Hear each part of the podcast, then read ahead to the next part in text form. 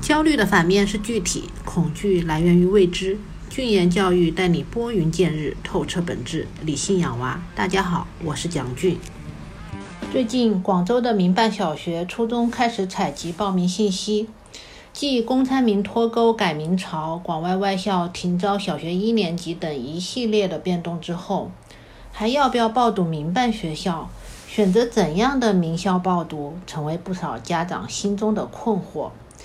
在选择民办学校的时候，家长首先应该注意到今年民办学校的两个信号：一是不少的民办学校减少了招生计划，甚至是停止招生；二是不少区规定名校的跨区招生比例不断减少，从百分之五十减少到百分之三十，甚至是百分之十五。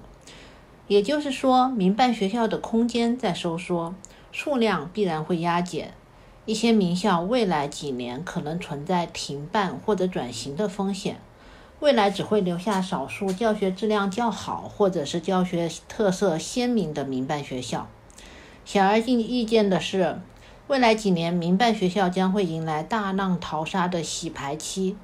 政策规定，义务教育阶段的名校为非营利性质，投资方是不是还愿意持续而且稳定的投入？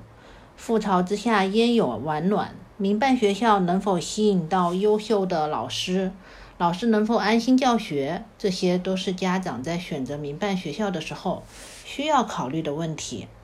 另外，公民同招以后，民办义务教育学校就是电脑摇号入学了，不能考试掐尖。二零二零年第一批公民同招的学生，在明年将迎来中考。可以预见，到时候名校的战绩大概率是难现往日的辉煌。届时，民办学校可能再遭遇一波信心危机。您所选择的民办学校是否能够逆流坚守呢？民办学校面临这样的问题：从入口方面不再有生源的优势，出口方面与公办学校一样，面对中考，学费呢却是几万甚至几十万。民办教育的特色是什么？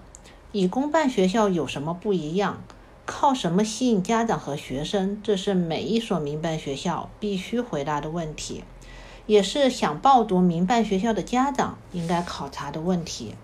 因此，建议家长们在考察民办学校的时候，首先搞清楚投资方的背景、稳定性，对教育是有真的情怀，还是当一门生意在做。其次，要了解学校的管理团队、校长的教育理念、育人目标、管理方式。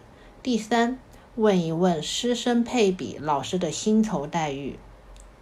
在广州的公办初中，有编制的新老师年薪也超过了二十万，师生比大概是一比十三。如果民办学校不能低于这个比例，就很难支撑学校所号称的关注每个孩子、个性化教学等这些教育理念。